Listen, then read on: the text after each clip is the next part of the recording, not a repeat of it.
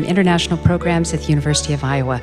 I'm Joan Kjaer, and we're happy to have you with us for this program focusing on the book culture, languages, and arts of indigenous peoples. WorldCanvass is coming to you from the Senate chamber of the Old Capitol Museum. This program is being recorded for statewide television and radio distribution over UITV and KRUI 89.7. It will also be available along with all programs in the series as a free podcast on iTunes. I'd like to thank our production partners for their support of WorldCanvass, UITV, the Pentacrest Museums, KRUI, and Information Technology Services. The stories of our lives and our histories are carried from one generation to the next through language. Whether spoken, signed, or written, languages are complex systems of communication that evolve over time and are rich with cultural and social meaning. As the centuries go by, some of the keys to understanding these languages and the cultures they reflect may be lost. On today's program, we'll investigate the painstaking work of uncovering and interpreting age old documents and written records, and we'll try to get a fuller picture of the people who produced them. I've invited two faculty members from the University of Iowa to help us explore the topic through the Native American experience, and they're here with me on stage. Just next to me is Philip Round, professor of English here at the University of Iowa, former academic coordinator of the American Indian and Native Studies program, and author of the recent book Removable Type Histories of the Book in Indian Country, 1663 to 1880. And next to him is Jackie Thompson Rand, Associate Professor in the University of Iowa Department of History, with a joint appointment in American Indian and Native Studies. And I want to thank you both for being here.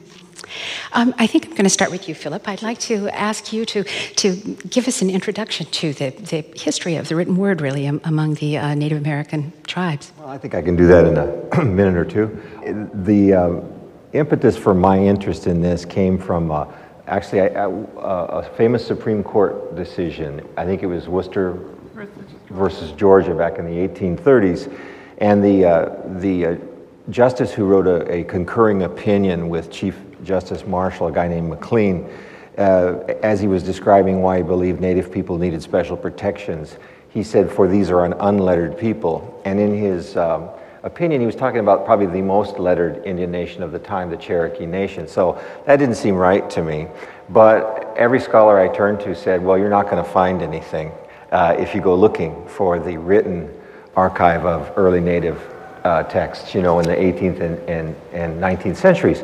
Luckily, I had a, a fellowship at the Newberry Library in Chicago, and I did go looking, and sure enough, I did find enough to make a whole book history of uh, many, many different tribal communities across the United States who encountered alphabetic literacy, usually through missionaries, uh, and then uh, usually adapted that alphabet form of their language to their own needs. So, another part of what we're trying to do when we're recovering these texts is to get people to think a little bit more from the native community's point of view. This isn't always an imposition on native people, though many native people initially rejected alphabetic literacy as part of a larger colonial uh, attack on their cultures, um, a lot of uh, Native communities began to adopt different forms of this kind of literacy along with their traditional practices in order to appear uh, in court or to uh, tell their stories in the, in the newspapers of the time.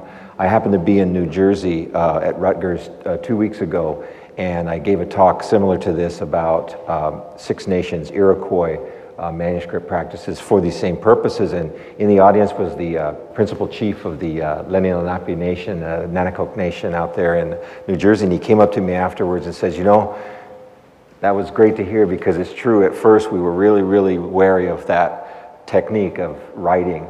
And yet nowadays, we're thankful that we adopted it because it's been really essential to maintaining. These people have been in New Jersey for thousands of years and they're still there. And he said to me that part of the reason was when they made that uh, um, ad- adapted adaptation to also using alphabetic literacy along with other practices uh, in their community.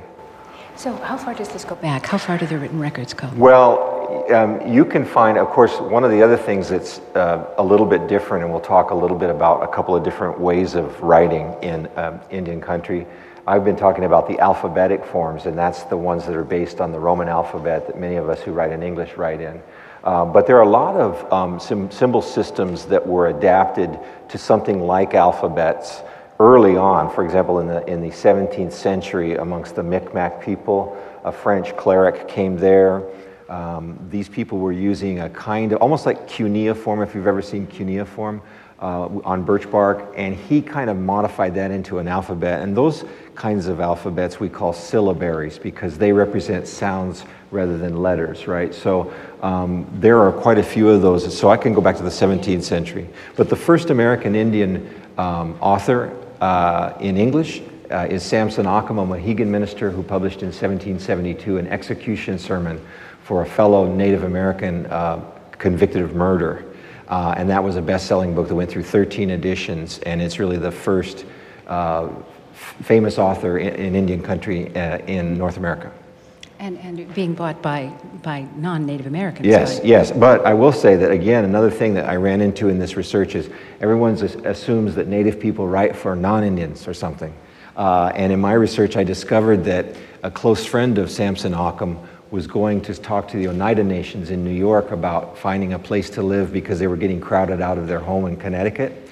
And he took with him a copy of that, that, that sermon. And the native people up there said, Would you read that to us? And so he, he sat down and he read it to them, and they were very, very proud to know that they had a, a, a native spokesperson down there in uh, Boston that was going to lead people up and that community became the Brotherton community, which is now in Wisconsin. They had to keep moving. But it's centered on this, this powerful man who used writing to create community out of many different tribes. Uh, but to, uh, throughout my research, I found Native people very interested in the, their own expressions of writing and listening to the stories of, of fellow Native uh, writers and, and, uh, and speakers. So.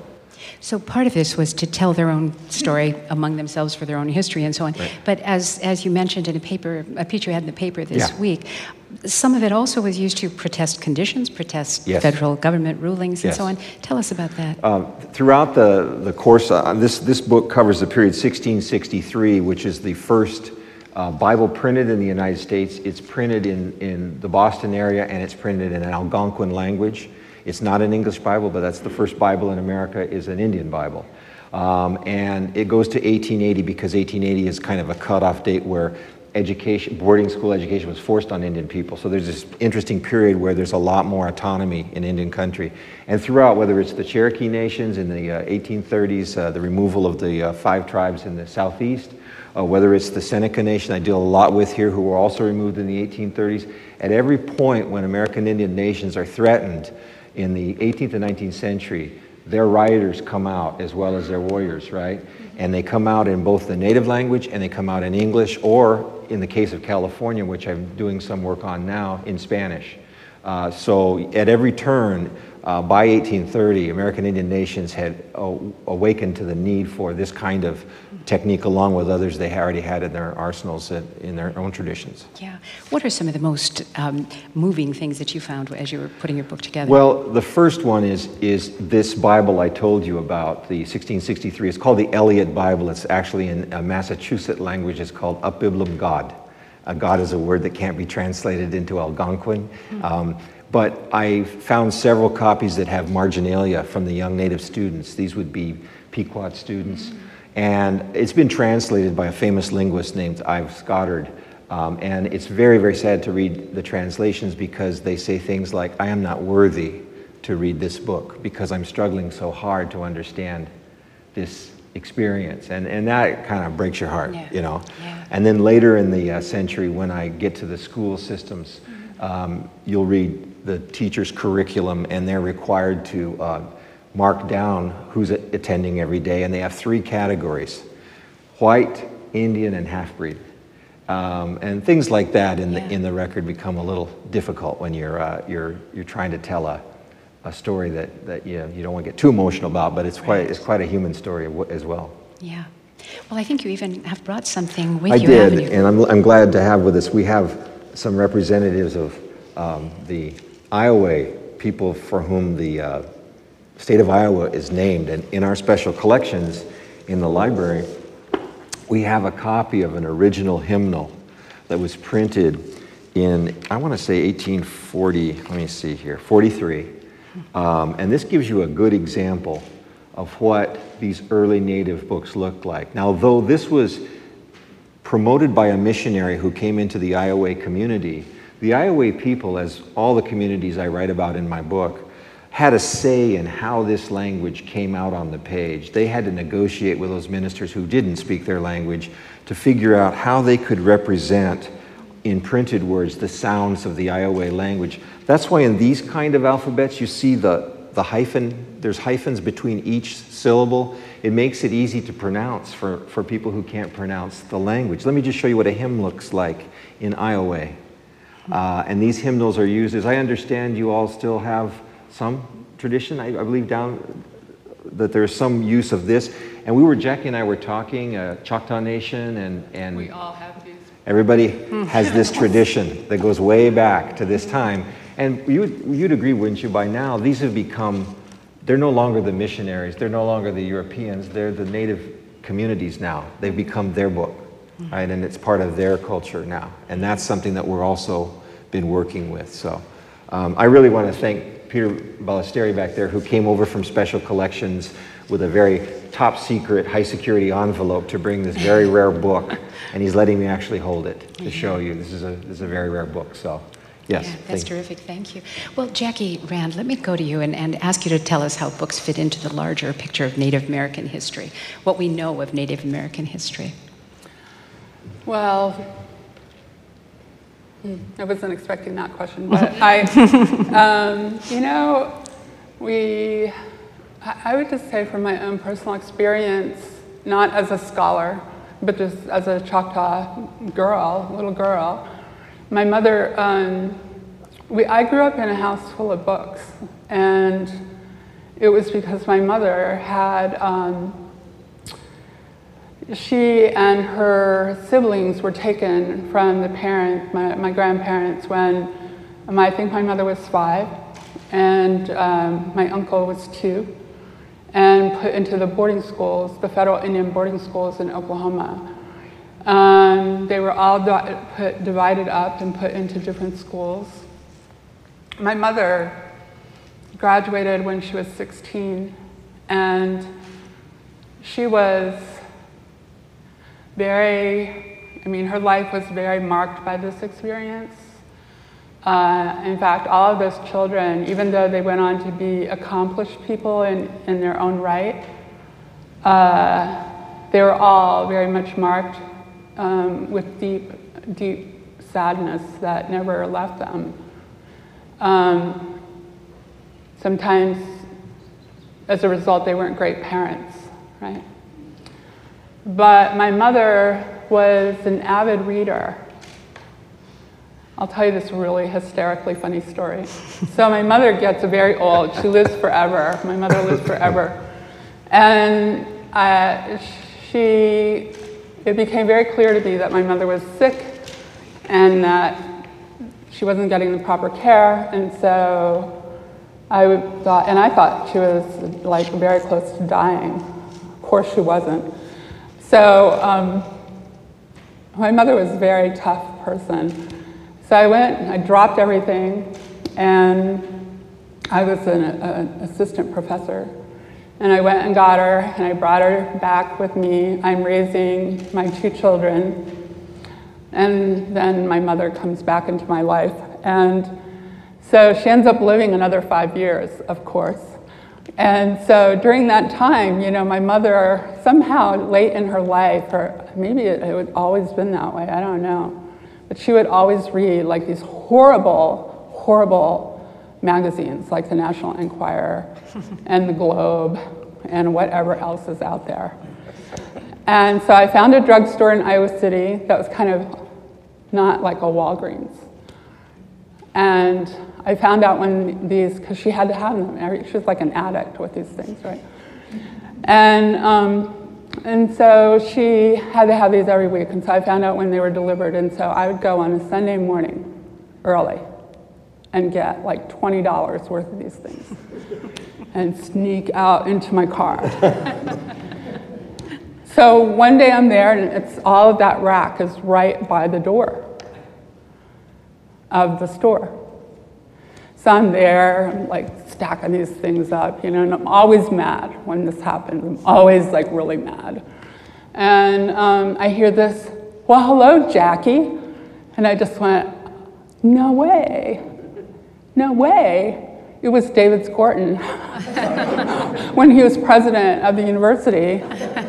And um, I had been in some, he just knew me from working on Indian stuff with the students. And so I was like, had this armful of these things, and I turned around and said, Well, hello, Dr. Skorton.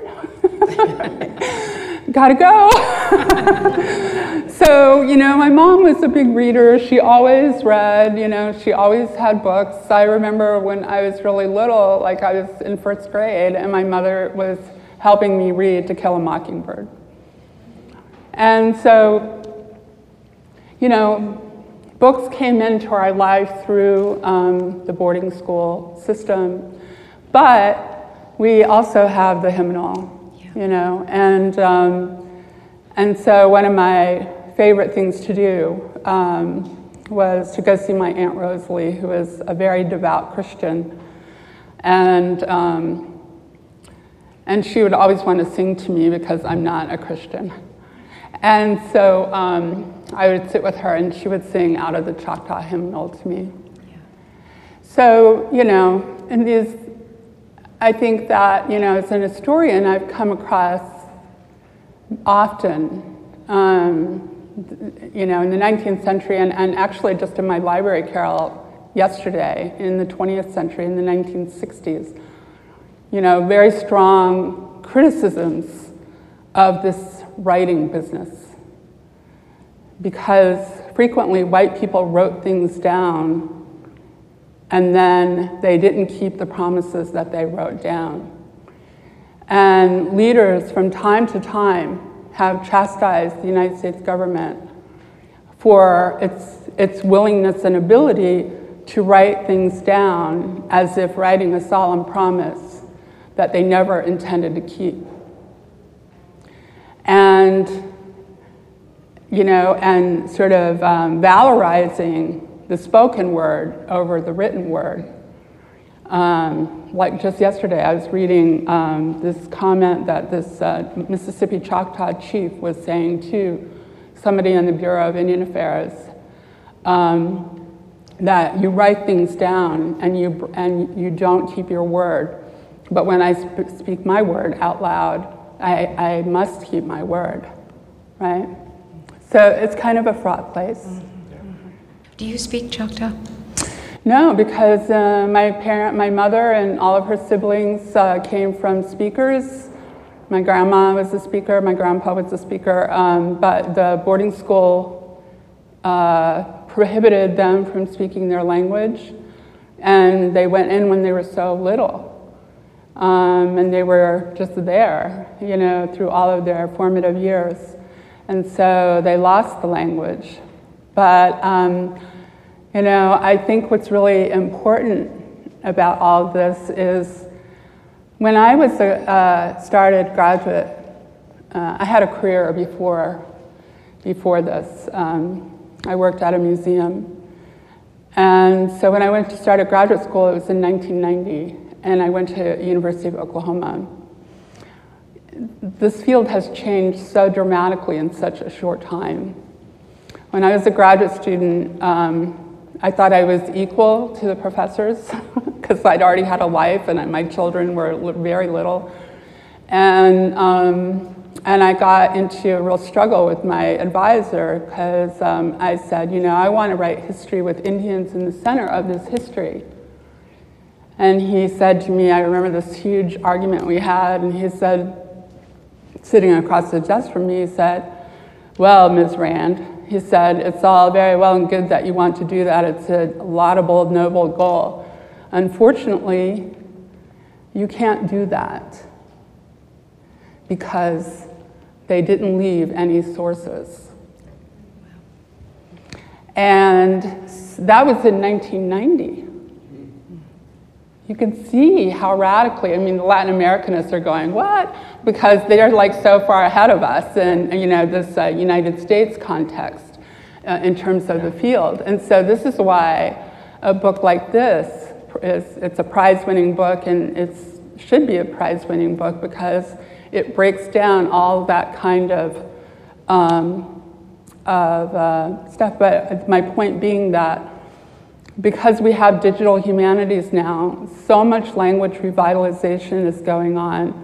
Do you know, every day when I open up my email, I have a missive from the Choctaw tribe of Oklahoma. And it's a sentence in Choctaw. And it makes me so happy. It comes out of the nation. It's all got all of the grammar and breaks down the sentence and and um, it's like one little tiny lesson, right? And it makes me so happy to have that because, you know, when I was younger, when I was in my 20s and 30s, I just had a lot of bitterness about having our family having lost the language because of those schools. Yeah. Well, one of the things I, I think we're going to talk about all night is how um, the written word, yes, but language and arts carry culture, carry histories, even for those of us who aren't, you know, part of that that particular group. Um, uh, talk a little bit about current efforts among the, the, tribes you're familiar with to maintain language or to revive a language that may have almost been lost. I understand there's something happening even with the Meskwaki Nation here. Uh, do you know anything about that, Jackie? Well, I mean, I just, I know of them. I'm not a language person. I'm just an Indian who's lost language, so um, uh, I don't really know, that's not my field of research, but I can tell you that there are some fascinating, like just truly fascinating projects that are going on. For example, yes, the Meskwaki are, you know, they still have a fairly high number of speakers at the Meskwaki. I don't know what it is, but relative to a lot of other tribes, they still have a very high number of speakers. And there are a number of tribes in the United States that still, regardless of everything that's gone on, they still have high numbers of speakers. Um, but the Miami, I don't know if you guys know the Miami people, but um, the Miami supposedly had gone through language death, which meant that it just was over. And there was this one guy who uh, actually is, went, was teaching at a, a university. He started with his family and with a book like one of these things, you know, like the, the hymnal or a Bible. And the Miami language is coming back. Now, some, you know, precise linguistic types might argue that a language cannot come back from language death. I don't know. But um, for the Miami people, their language is coming back, and it's just really and truly from this one guy and his wife and his, their two little kids and it's grown, you know. So there are a number, there are lots of, um, there was like a, you know, like a, a sort of vogue among tribes to start holding these language immersion uh, camps for children, right? And like uh, Janine uh, Pease Windy Boy yes, yeah. up at yeah. Crow Nation, she got like a MacArthur for some of that kind of work of, around language immersion. So, uh, so yeah, and of course now what's really cool is that it, it flows over into the arts. Mm-hmm. So for example, in my lifetime, I mean just since I was in grad school, um, there have been um, native authors who, I, it's hard to believe that these things were controversial at a time. It just is so bizarre to me now. But um, it was controversial, but um, Scott, uh, writers like Louise Erdrich, who just won uh, the National Book, book Award for The Roundhouse, amazing book, everybody should read it. Um, she started incorporating Ojibwe into her text. And then all of a sudden there was a kerfuffle over that. I don't really understand why. But now there are these really cool kids who incorporate native language into, of course, they had to do this into their rap music, right? But what better way to get kids to really embrace the language than to put it to some god awful rap song, right? yeah, thank you. Um, Uh, let's walk back just a little bit in time.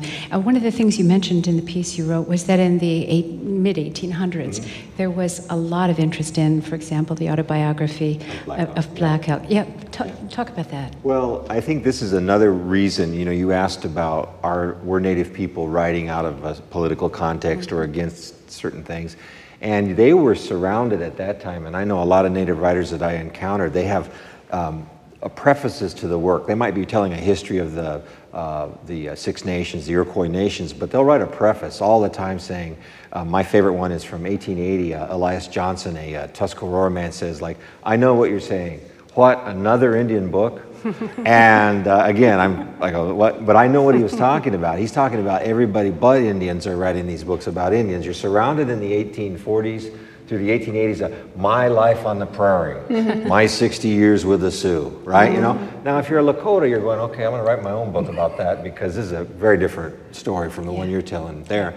So it is true. It was a, it was the rage in the in the 40s and 50s, uh, and then uh, it kind of died down with the Plains Wars a bit. There was a bit of a backlash against Native people after. Custer was killed, and then there was a resurgence in the 1880s and 90s of interest among Anglo Americans in Native stuff, but all the while, Native people were doing things that were uh, in writing that were intended. It was intended to write the record, to correct the record right. that was being written around them. Right, yeah. right, right.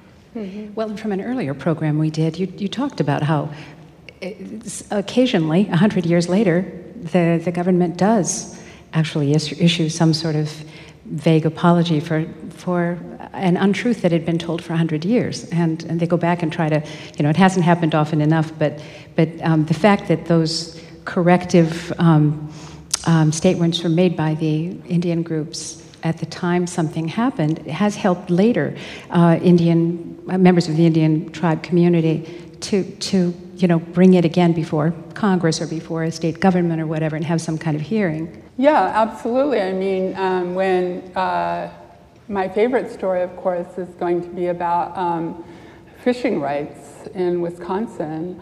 Um, some, I don't know who's from here or not, but um, was it in the 80s, 1980s? Everything's a blur anymore. But um, there was, um, you know, when people used to sign treaties, routinely there would be reserved I'm looking at reserved, reserved rights clauses in their treaties where they would give up the land, but the clause would be, but you still have the right to fish and hunt here in perpetuity. And of course, everyone would conveniently forget this as soon as the ink was dry, right? And they would arrest Indians, and you know, all kinds of terrible things would happen to Indians who were um, just trying to, you know, fish and hunt and subsist. Uh, so um, and so there was some very, there was a very important Supreme Court case, Mille Lacs, um, that restored, you know, reaffirmed, that's the right language, um, uh, reserved rights for uh, tribes. But, um, you know, it was the treaty that got brought back out into the light, and they said, see, remember this clause? And then there are people who um, correct the historical record. Um, there are people, you know, sometimes those people are scholars, but sometimes now the courts, before Rehnquist, I'm sorry, um, before that, um, uh, uh, the courts were friendlier to native, you know, testimony and, or, and sort of the, the community memory of things. So, um, yeah, things do get corrected, but um, yeah, I, I think what I've been doing research in Mississippi for three summers now. I'm, i do research in Neshoba County, Mississippi, where one of the reservations of the Mississippi Choctaws um, is at Pearl River, right outside of Philadelphia. And I'm really fascinated by talking to, my research is on violence against Native women, but I learned a bunch of other stuff on the, on the way to that book, right? And um, I'm really uh, fascinated by the community sense, and I don't know what to make of this, the community sense that it has lost its history. You know, these are people who stayed behind after removal. And they literally like hid out in the swamps and subsisted, subsisted in the swamps. And it's very hard, you know, it's like just impossible to get them to narrate a history that is sort of connected and, and chronological in some way. But, um, you know, that's, I, I, I, there was a time when I was a younger scholar, I think when I was, yeah, it would have made me, like it would, really would have bothered me. But I've seen enough things like this happen, seen so much change in the field, that I just always now feel optimistic that this is not the end of the story. Mm-hmm. Like the language recovery, it's not the end of the story. Like land rights, fishing rights, hunting rights, it's not the end of the story for Native America in the United States. Now, if we could just turn, overturn Johnson versus McIntosh, it would be really great. and any final thoughts from you, Philip? Well, I, I was going to say that um, one, the new stuff I'm working on is, is on manuscripts, and, and, a lot of the stuff that I, I recover, you know, it's labeled ethnography, uh, linguistics, and it's not. I mean, it's it's art or its culture or whatever. I've been working with the Iroquois Nation uh, materials that I found in, in, various archives, and one of them is just a little Xerox over there of the, the front page. Was written by a man named Seth Newhouse in 1885 at the behest of the Tribal Council because in, he's there living in Canada, mm-hmm. and Canadian government passed something called the Indian Act in which they wanted to democratize the Indian nations of the Iroquois Confederacy so that they would vote for their leaders. Well, that's like the worst thing you could do the very first word in his story of how they choose leaders is cosmogony. That is, the nature of the cosmos is affected by this, right? So he wrote a 300 page document going back to the 18th century describing the ways that the Iroquois had always done things. Mm-hmm. And that book, I mean, that exists today, and then Mohawk are still fighting, right? Mm-hmm. And, but it's, it's that kind of thing that, that is where language and, and politics and culture and sovereignty all come together. Yeah. Well, thank you for starting us off with such a, a good conversation. Philip Round and Jackie Thompson Rand, thank you very much. Thank, thank you. you. Mm-hmm. This is WorldCanvass, and I'm Joan Kjaer. Thanks for joining us for this program on the book culture, languages, and arts of Indigenous peoples.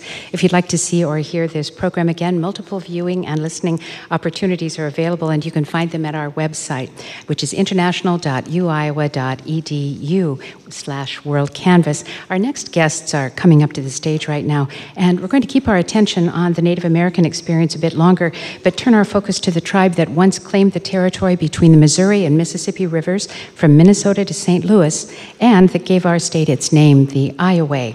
So joining me here are Kelly Rundle and Tammy Rundle, and welcome. Thank you both for coming. So you are filmmakers, producer, and writer, and um, one of your recent documentaries is on the Iowa called Lost Nation, the the Iowa. Um, let's discuss your project, how you came into the making of this documentary, and how you got to know the Iowa people and their history. I'll go to you first, Kelly. Well, we um, It was suggested to us by someone who saw our first documentary, Villisca Living with a Mystery.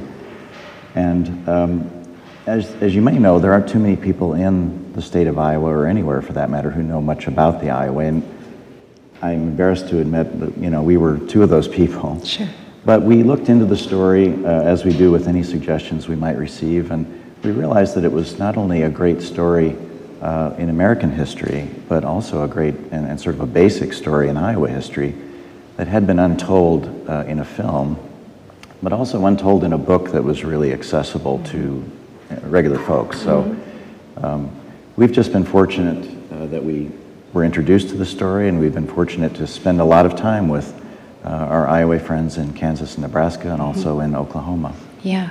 Well, so I've lived in Iowa all my life. I don't know the story of the Iowa. Tell us who they were, how long they occupied this space. Well, the Iowa origin story uh, begins uh, in, uh, on the Door County Peninsula. Hmm. Uh, their origin site is uh, on Green Bay.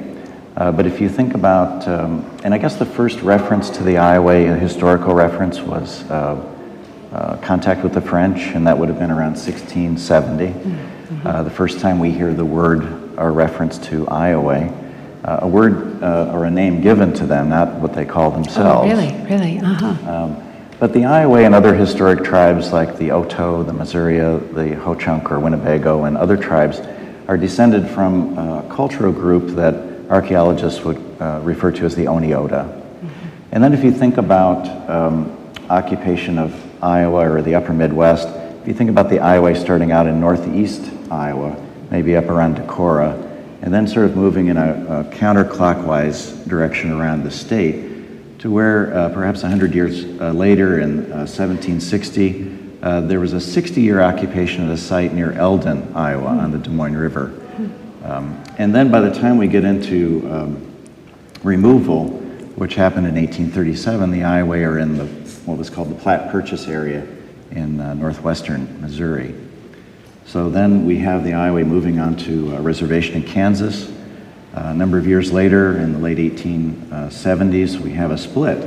Uh, some folks decided they didn't want to acculturate uh, at the rapid rate that was happening in Kansas, and so they uh, moved to Indian Territory uh, to uh, hopefully lead a traditional life there. Mm-hmm. But within 10 years, then, of course, they were in the same situation as the Iowa up in, yeah. in Kansas and Nebraska. Right.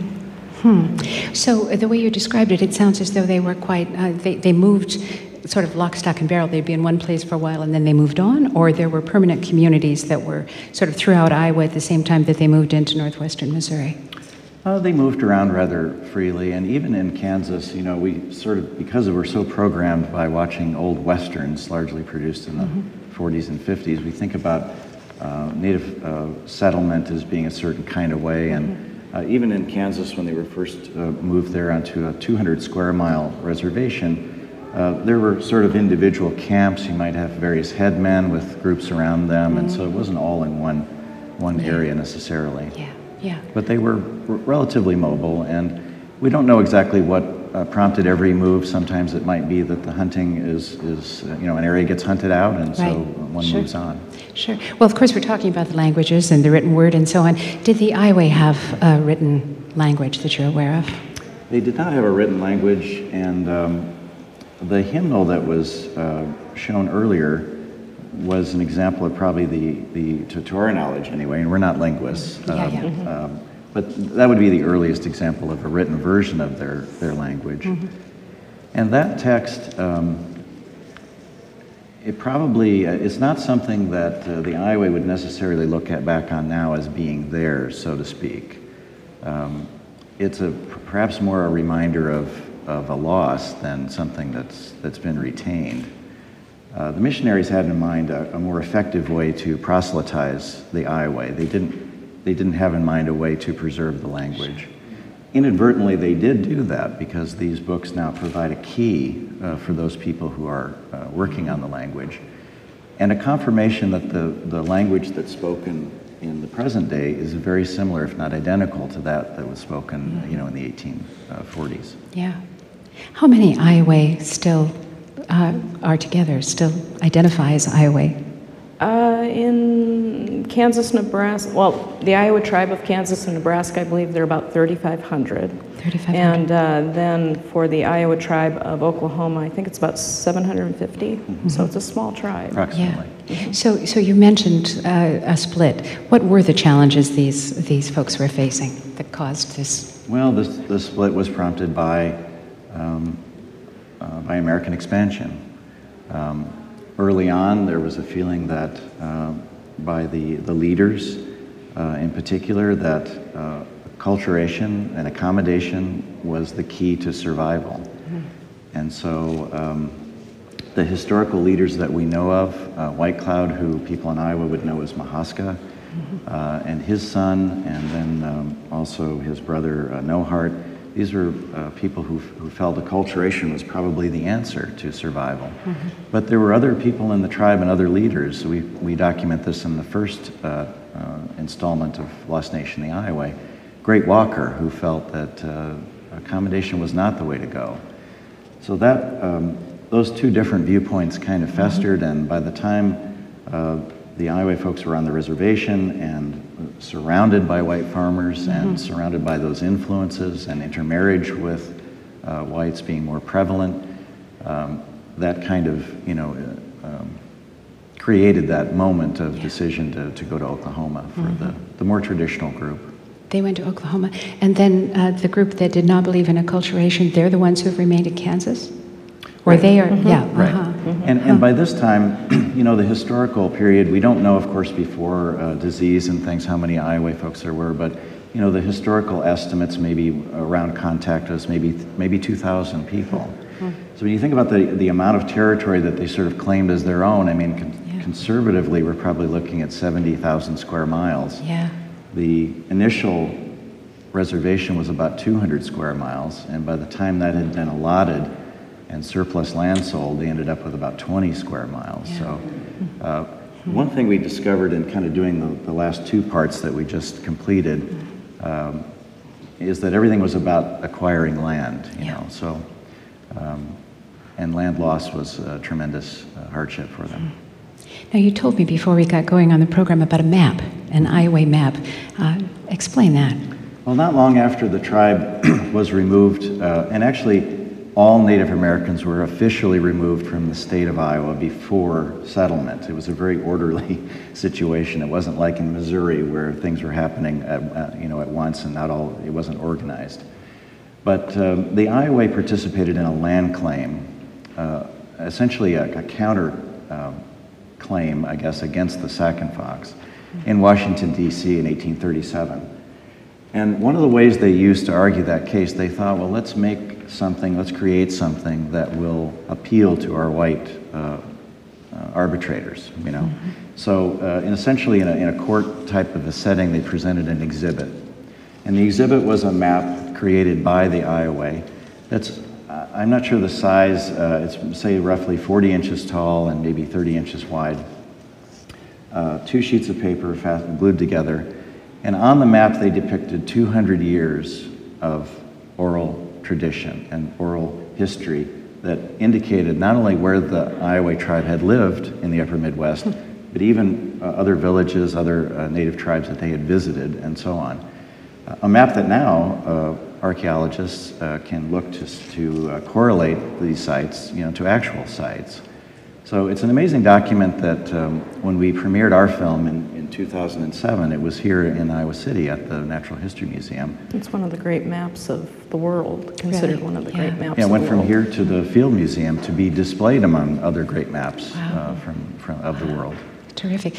You discovered this? They, they showed it to you when you were. No, no, no. It's, no. it's in the National well Archives. Well it's just one of the little stories, I guess, that yeah. we discovered. Right. The Iowa story, perhaps like many um, the story of many smaller tribes uh, is really scattered around. Uh, when we first started working on the project, there were uh, a number of people who had been working on the topic independently in different areas. Mm-hmm. Um, when we just had the premiere of the two new films now, everybody now knows everybody else, so everybody's networked, uh, yeah. and that's great. It was interesting listening to the other speakers regarding the language. The Iowa, um, of course, their language is endangered. I think there are just there's one fluent speaker left, hmm. And uh, and a few Iowa that still speak you know sentences and words that kind of thing. So one of the things that we wanted to do with our films was go to that one fluent speaker and have him translate the film into Iowa. So it's somewhat it's a way for us to help yeah. try to preserve the language. Exactly. Now, will your film be available for viewing through public libraries? I know your films have been on PBS, and how can people find them? Yeah, they are uh, available. They're, they're, always broadcast on Iowa Public Television mm-hmm. and other Midwestern public television stations. Um, the first Iowa film I know is in a lot of libraries. It's here at the university. It's in a variety of, of places. We have screenings coming up of the new films in the Quad Cities. Uh, mm-hmm. You know the dates and yeah, March 16th and 17th, uh, the Putnam Museum, giant mm-hmm. screen, it's going Great. to be on there. Great. Black Hawk State Historic Site as well. But it's, we're getting bookings really all over the place. Mm-hmm. With Iowa 1, we were all over the country, and yeah. I think that's going to end up happening with this film. Well. And I understand you're both honorary Iowa. How did that happen? Uh, you got at, me. yeah. At the premiere in Des Moines, um, Tammy and I had thought, well, what if we could get 100 Iowa people to come back to the state of Iowa for that event? That was in yeah. 2007. It was on the anniversary of the No Heart map that we were talking mm. about. And so on the night of the premiere, we realized that we had a full crowd, but we had nearly 200 Iowa people. And so it was the largest gathering of Iowa people back in the state since they were in the, in the state of Iowa since they were removed, wow. but also the largest gathering of the two Iowa nations uh, that we know of. Uh, we just had uh, the premiere here, and we did have 100 Iowa people again uh, here in Iowa City, so we were very pleased uh, about but that. But for that first premiere, um, we hadn't shown the film to anybody, so we were pretty nervous about it. But uh, the Iowa Tribe of Oklahoma honored us. Um, so we were completely surprised, but uh, came up and, and presented us with blankets and made us honorary tribal members, and we were just completely humbled and yeah. don't feel worthy, but it was just incredible. Mm-hmm. And and the Iowa, all of them have been like that towards us. They've uh, really embraced us and supported our work, and it's it's been a wonderful journey for us. Wonderful. Well, gosh, thank you for coming here to share this story with us. We'll look for the film. Uh, Tammy and Kelly Rundle, thank, thank you so you. much. Thank you. Thank, thank you so much.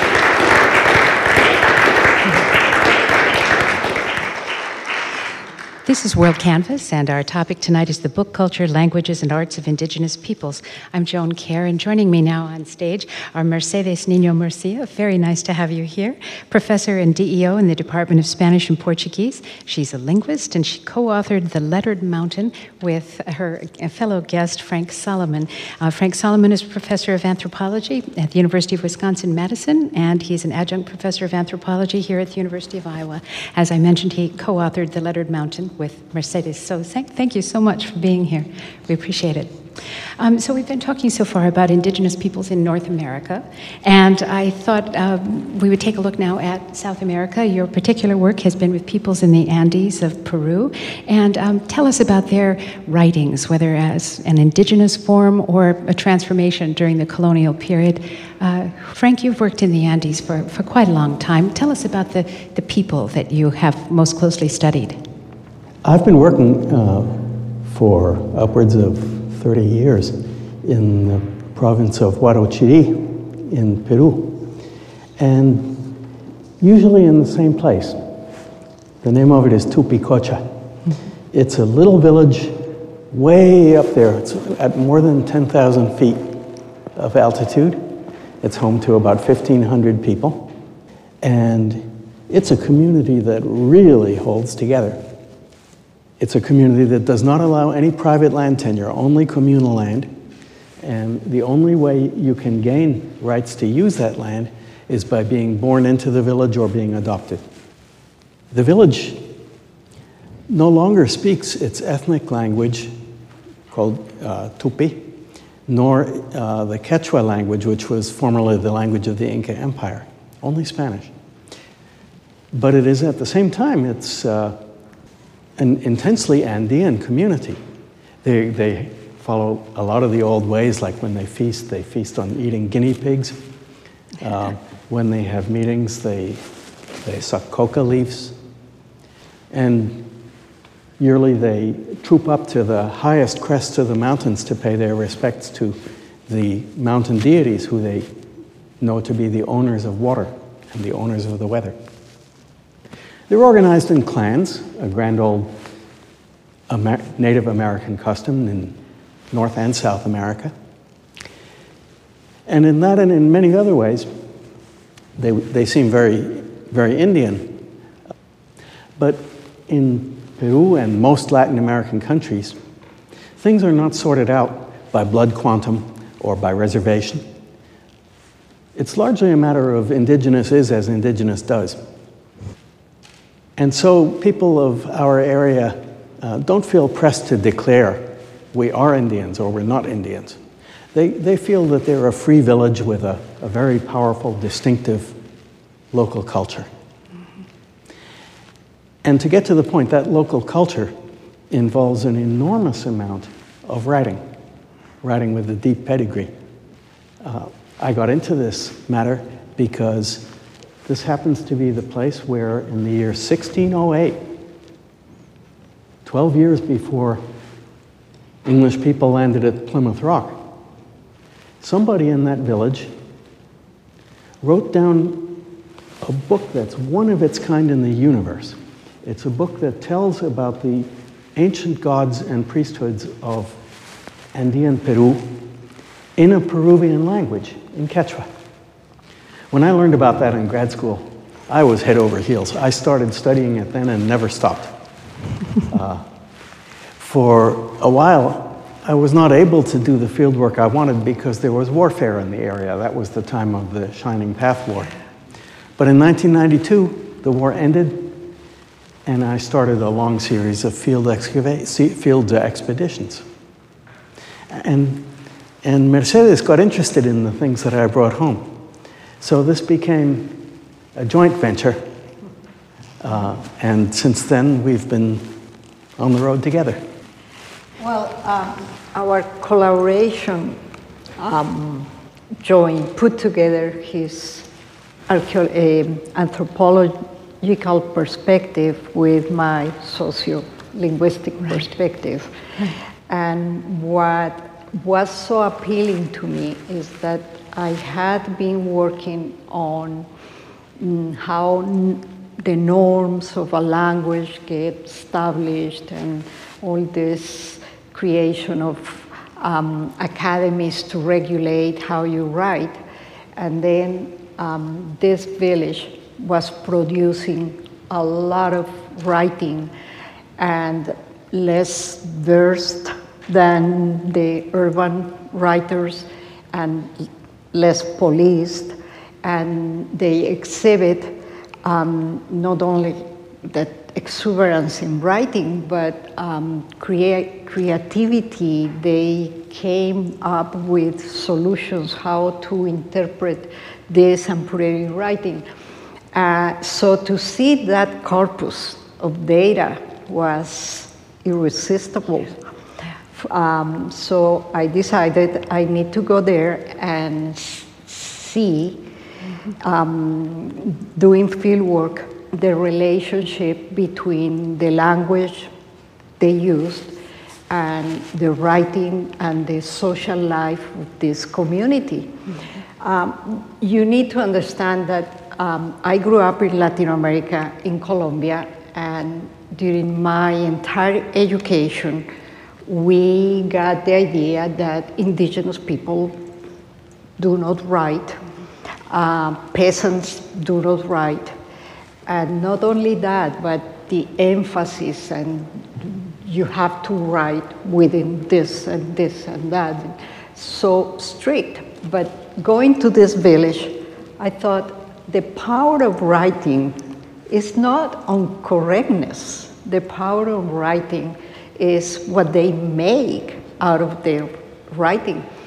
And I was listening to Jackie um, about how in the, commun- the communities that she was describing, the oral word was held accountable yeah.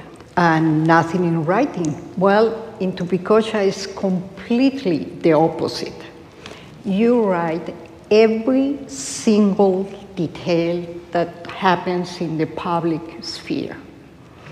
Anything, but and to a, a detail, level of detail that it will be amazing to anyone. Um, an earthquake happens, and seven minutes later, they, they were writing about the earthquake and the damage and everything.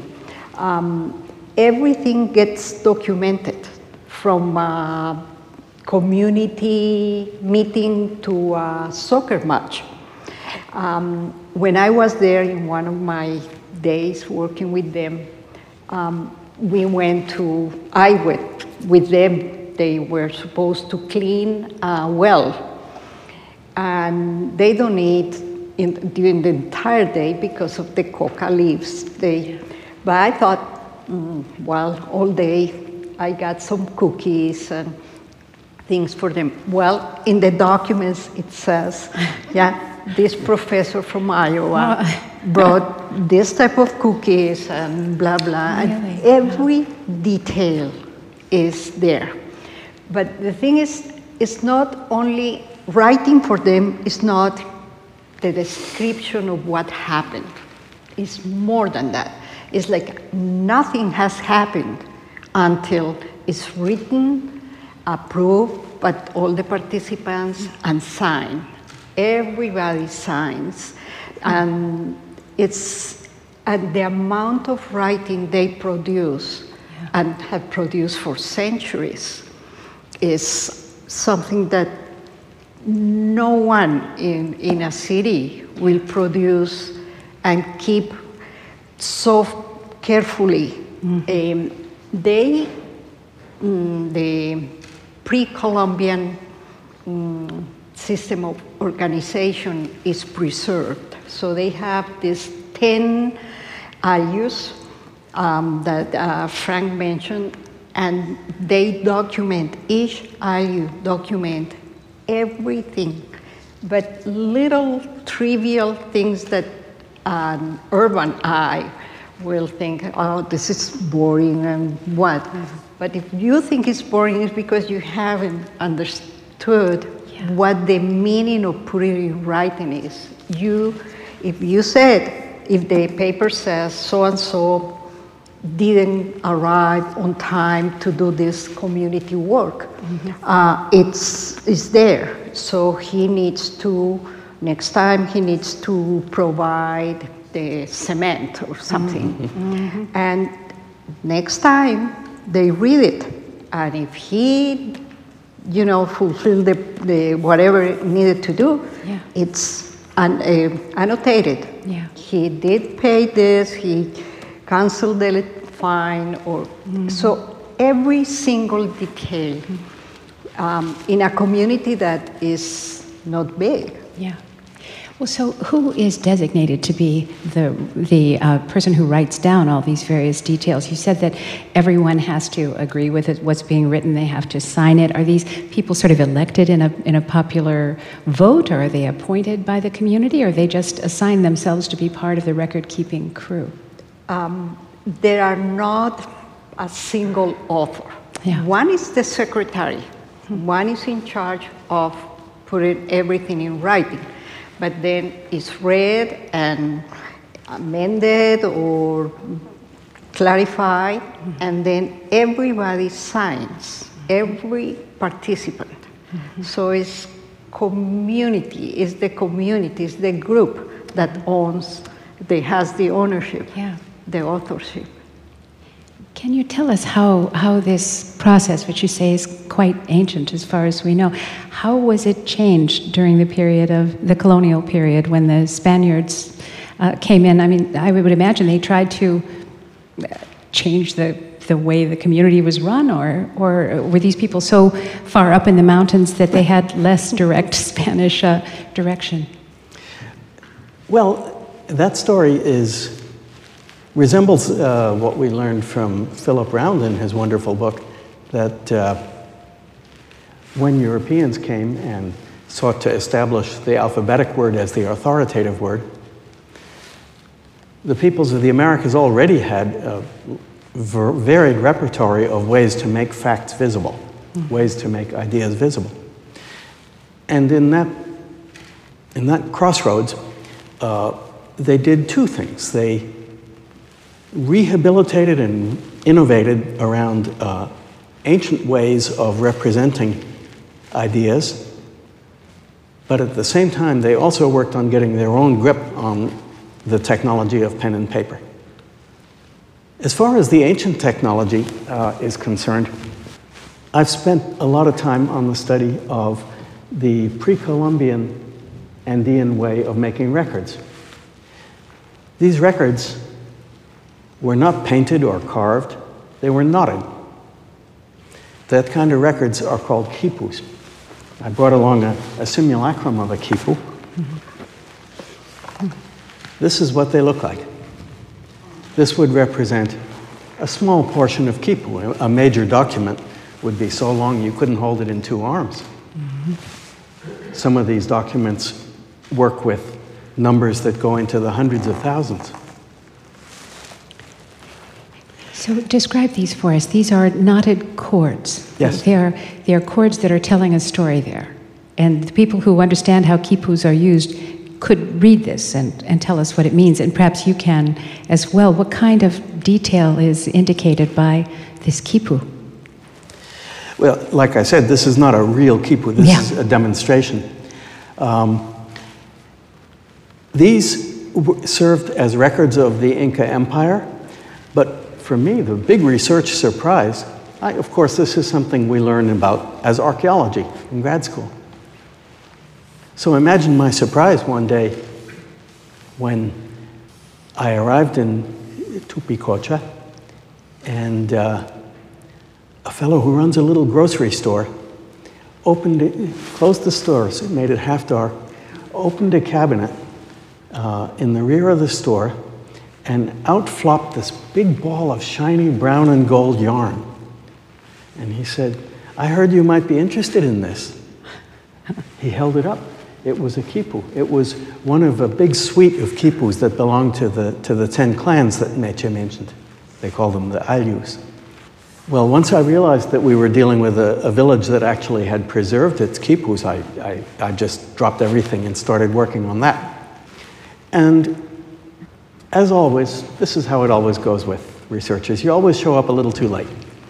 um, in this case, the quipus had been deactivated not in the current generation, but in the generation of the grandparents or the great grandparents.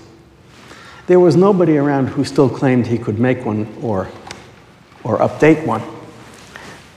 But I did get a good break. Because of the facts that Mercedes is talking about, because of this extreme strictness about making records, where the record left the cords, it entered the pages. Mm-hmm. And that includes in the early pages some descriptions about quipus and a lot of good clues about what they contained. What they contained is just what Mercedes implied they would, namely records of people's obligations to their group and the group's obligation to the whole village. And in this sense, I think you could say this is a lettered community if there ever was one. Mm-hmm. But it leaves an important loose end, and that's this. Knowing that a medium is good for making records is not this, quite the same thing as saying that it consists of writing a language. When we say writing, for example, the alphabet or the Cherokee syllabographic script, we're talking about signs that stand for speech sounds, a way of representing the stream of speech in a given language on paper. But if you think a little more carefully, that's not the only thing that writing is. So, for example, we say that you can write music. Sheet music is not in any language, it's kind of an end run around language. And that's why it doesn't make any difference if the cellist is Korean and the conductor is German. They're on the same page anyway because that page isn't in any language. So now we have big controversy about quipus. Some people think that they're writing in the, in the same sense of the word that alphabets and syllabaries are. Other people say, no, they're more similar to sheet music or perhaps to data graphics or perhaps to a spreadsheet. I'm inclined to the second of these opinions. I think to do justice to the graphic imagination of Native America, you don't have to go around pretending that they're just like the highbrows in Europe. There are other ways. Yeah. So, Mercedes, let's talk a little bit about what, what a linguist actually is studying. When you, when you go to a village like this, what is it you're looking for? What gives you clues about that culture? Or Okay. Um, before I went to, to do field work, I had questions like do they write in the same way language is used for collo- uh, colloquial usages? That was one of the questions. Or what are the models of correction, of correctness that they have? How they if got to write so much if they work uh, all day up in the heights and um, what happens. So getting there, um, I discovered that the way they talk and the way they write is completely different. Uh, it's kind of a diglossia. I mean, the two different forms of writing, of using the language. And the writing um, could be formulaic and could be sound legal, but you have to think of where did they learn it from and how.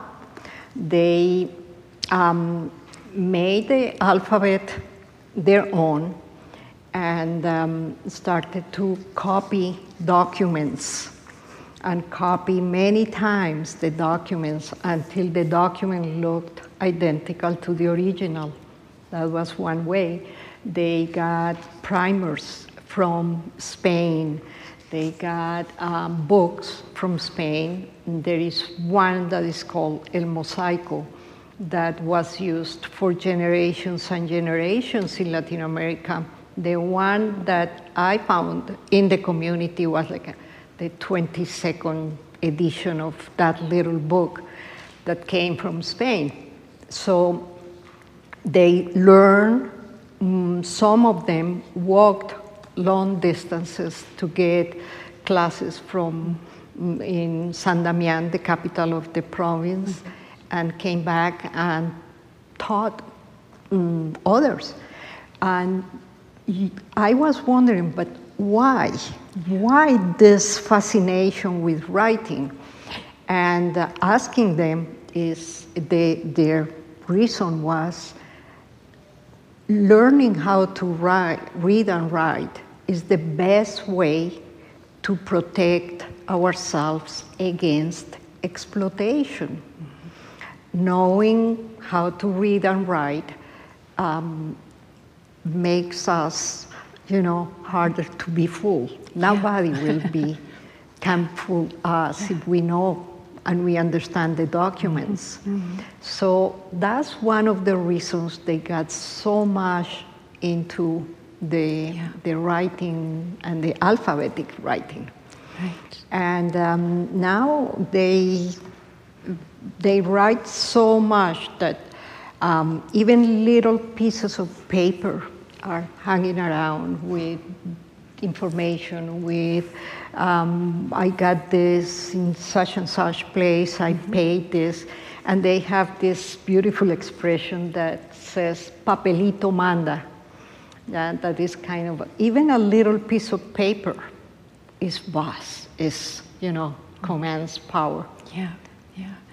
Uh, you know, I'm curious in this age where so much of the world is becoming very digital and, you know, uh, a, a, lot of information or reflection passes by in an email or a tweet or something. Is, is this village yet very affected by that kind of communication or no? Yes, um, they're close to Lima.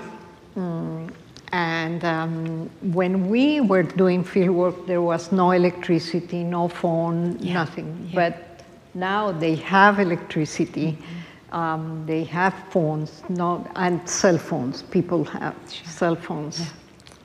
Yeah. yeah. And uh, the digital age is, is beginning. Uh, just yesterday, I got some emails from San Damian, the next town from Tupicocha. And uh, the word is that the phone company has just started providing digital service, so now uh, cyber cafes are springing up mm -hmm. in these mm-hmm. high villages. And uh, that's absolutely wonderful. Uh, the more this happens, the more I find out that although I started this research as an academic project, uh, no sooner do, does it get into Spanish then it goes home where it came from. Mm-hmm. Um, mm-hmm. And uh, the conversion of this ancient tradition to, to digital media uh, seamlessly integrates itself uh, with the world media scene it's exciting moments. Yeah, yeah.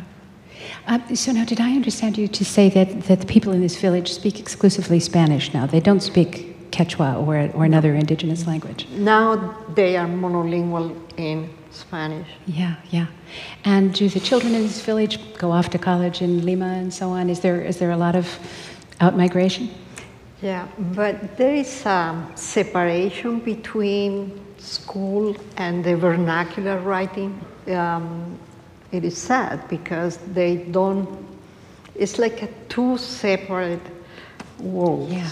Um, school receives the books and the curriculum from Lima, and the teachers follow those plans, and it's like a, nothing is connected. Yeah, interesting. Hmm. And now, in terms of these uh, kipu that you have, you've given us a, an example of what one might be like, and then the story of this grocer who who showed you uh, a kipu from an older time. Are they still making these? Is this something that's still being, are records still being kept in the kipu along with other kinds of writing? There's nobody at present who claims ability to make or change quipus. And in fact, there's quite a taboo about it. These objects are just the crown jewels of the village and of each of the clans. Um, so it would be considered very disrespectful, to say the least, um, to mess with them. I met people who know fragments of the old system, and I wrote them all down and tried to pull them together. Uh, I sometimes found knowledge where I least expected it. It happened one time that somebody uh, sent a messenger to me and said, You know what? You should go to the schoolhouse. There's something going on that would interest you. I did. And there I found this little, barely adolescent guy. He was about 13 years old at the time, holding in his hand just a kick ass kipu. uh, it was made out of fresh wool, it still sm- smelled like a wet sweater.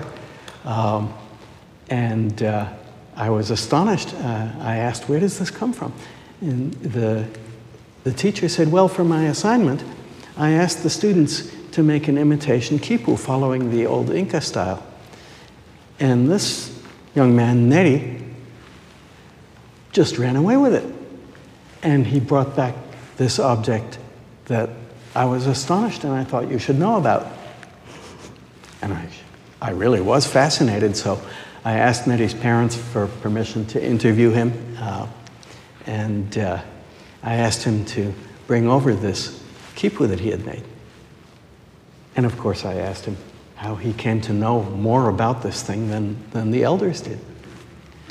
And he said, Well, it's because I have a living great grandfather, or I had until very recently, and he became ill and couldn't go out of his house, and it became my job to take care of the old fellow.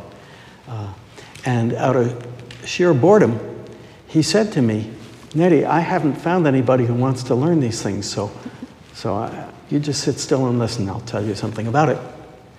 And so Nettie, in fact, did learn as much as this uh, ancient great grandfather uh, knew. So it was, uh, and the, his, his judgments on this were, in fact, useful for connecting Tupi Tupicocha's version of the Kipu with the Inca Kipu.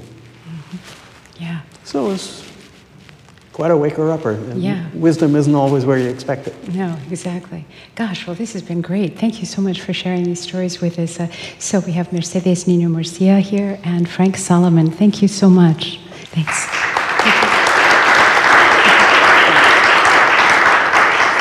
So we're going to be moving now in just a moment to the Asante of uh, Ghana in West Africa, and we'll be having Catherine Hale join us. And as she comes up, I'll remind you that this is WorldCanvass from International Programs at the University of Iowa. I'm Joan Kjaer, and we invite you to join us for our next program, which will be here in this room on April 5th. And the topic is Refugees in the Heartland. And that program will uh, take place during a multi day conference of the same name, exploring the experiences of refugees with a particular focus on refugees who have resettled here in the Midwest. So that's April 5th, and I hope you'll be able to join us for that. Uh, so, Catherine Hale, good to have you with us. Thank you for being here. It's my pleasure. So, you have spent a lot of time studying the Asante in Ghana, in West Africa. You are here at the University of Iowa Museum of Art as a curator of African and non Western art. Uh, so, tell us about the Asante.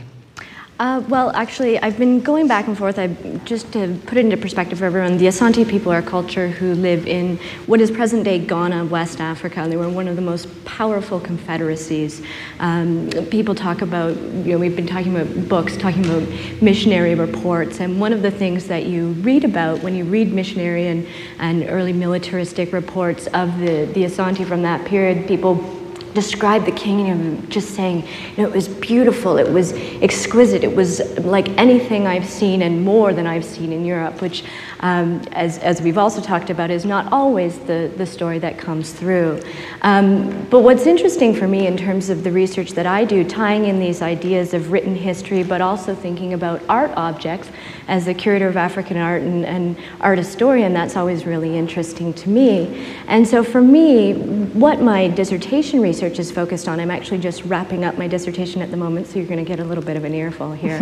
um, but what's really interesting to me is I've looked at the kind of colonial histories, and I look very specifically at Asante stools. So to give you a bit of background, the Asante people are a matrilineal society, and it's very uh, hierarchically organized. So at the very top, you have the Asantehene, or the king of the Asante, and the Asantehemaa, or the queen mother of the Asante. And as you work your way down, each sort of level of the socio-political hierarchy has different leaders. And the symbol of these leaders is the Asante stool. And that has been the subject of my dissertation research. And what's been really fascinating to me is that when you read the colonial histories that were written, or you go into museum records and you look at what people have said about the objects that they brought back during that period, what you always hear about is this was the seat of a West African chief. And it's repeated over and over again in the literature.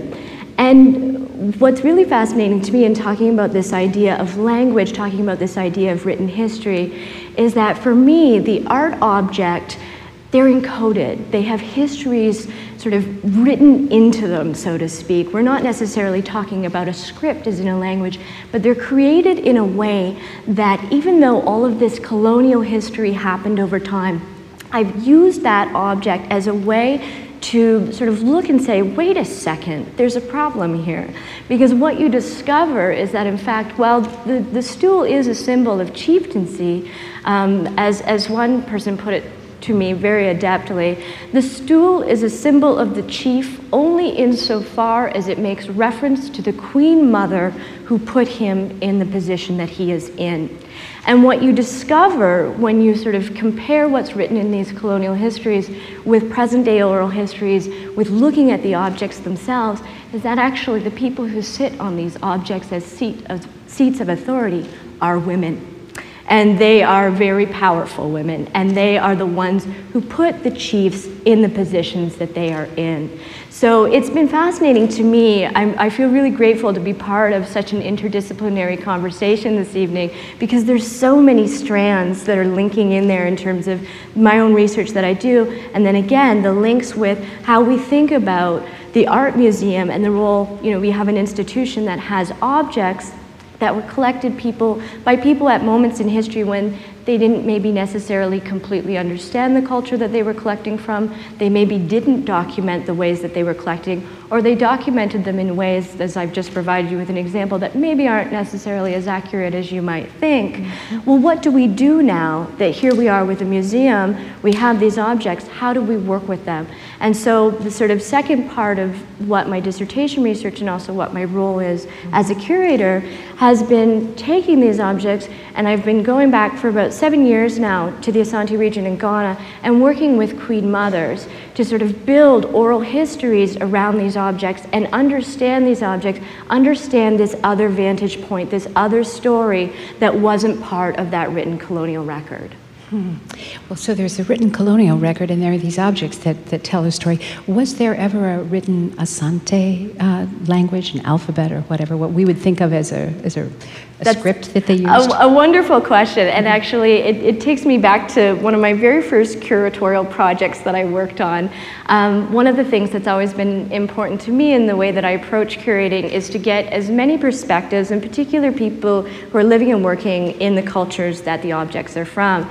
And I was talking to a gentleman at the time, I was doing a sort of inter interdisciplinary study, and I was looking at textiles, and I was talking, he's a, actually a political scientist, but I was doing sort of different disciplines takes on textiles. Um, and, and I was talking to him and I said, you know, he's, he's actually Ga, so he's from present day Ghana, but, and sort of a related culture to the Asante, had similar traditions. Um, and he had some interesting comments, but the one thing that he said to me that is still stuck to me today is don't ever let anyone tell you that there's no such thing as a written or a recorded history in sub Saharan Africa. It just isn't true. And part of what he's making reference to uh, is the fact that, for example, the Asante people that I work with, this idea of, for example, symbolism. So uh, you have whole just multitudes of symbols that make reference to larger political concepts. They make references to proverbs. And the beautiful thing to me about it, um, people refer, scholars have talked about the Asante and their arts as being at the center of the verbal and the visual nexus. So we've talked a lot about tonight about that idea of the combination of written and language and art, those things really coming together. And that's really important in Asante history and also in contemporary Asante. A lot of the things that I'm talking about right now, I, I want to express the fact that this is a living, active, thriving culture. These are things that are still happening. This is languages that are still being spoken, being used. Um, and talking about that visual verbal nexus is this idea that, for example, you would have a symbol, uh, whether it's a picture of two cross, two crocodiles who are crossed. And if you are one of the, the chiefs, you might have, for example, a, a textile. There's a textile that's called an akunatan, which uh, translates as cloth of the great. And if you were presenting yourself in public, you might wear this akunatan over your, over your legs, and it would have symbols that make references to your role as a leader. And so that crossed crocodile symbol I referred to might be something that's on uh, your cloth. And so not only are you communicating to the people in the audience about your specific role, but the people in the audience are going to be able to read things because they know that language. They know what that means. And when they see two crossed crocodiles, they know that among other things, it makes reference to the proverb that says, you know, two people who share a stomach shouldn't fight over food and this is kind of this is something that's really important in, in the idea of the, the kind of uh, Asante approach to that idea of symbolism and that relationship of that verbal visual nexus. It's this idea that there's all of these symbols that are included in whether it's a linguist staff or whether it's a stool, whether it's a cloth that you wear to a funeral, they all have messages that are embedded in them that become not only a way of communicating with one another, but a way of kind of communicating with the ancestors, communicating with the spiritual world. There's a really important sense in which there's a multivalency. There's a form of communication that operates on multiple levels, and depending on who you are, and your level in society, if you're an elder, you're probably going to be able to read that symbol in a multitude of ways. If you're a young person from a specific background, you may read it one way as well. So there's this sense in which it operates in a really, really wide range of, of, of different perspectives, mm-hmm. but that people read it like a language and it functions that way and it has for centuries and it continues to. Yeah, that's the wonderful thing that it's very much a living language and that little guys coming up now are being introduced to, to the symbols, the meanings, the background stories. Uh, was there an effort by the colonial powers to shut down the language? Um, well, that, that's something actually that I, I found interesting in, in my experiences. I remember on my, my very first trip to Ghana, and I was driving down a, a, rural road and there was a school and i saw that in big english letters it was uh, painted speak english. And there was a bunch of little kids running around playing on the playground and, and they were speaking Twi, which was the best part about it. Uh, Twi is the indigenous language of the asante people.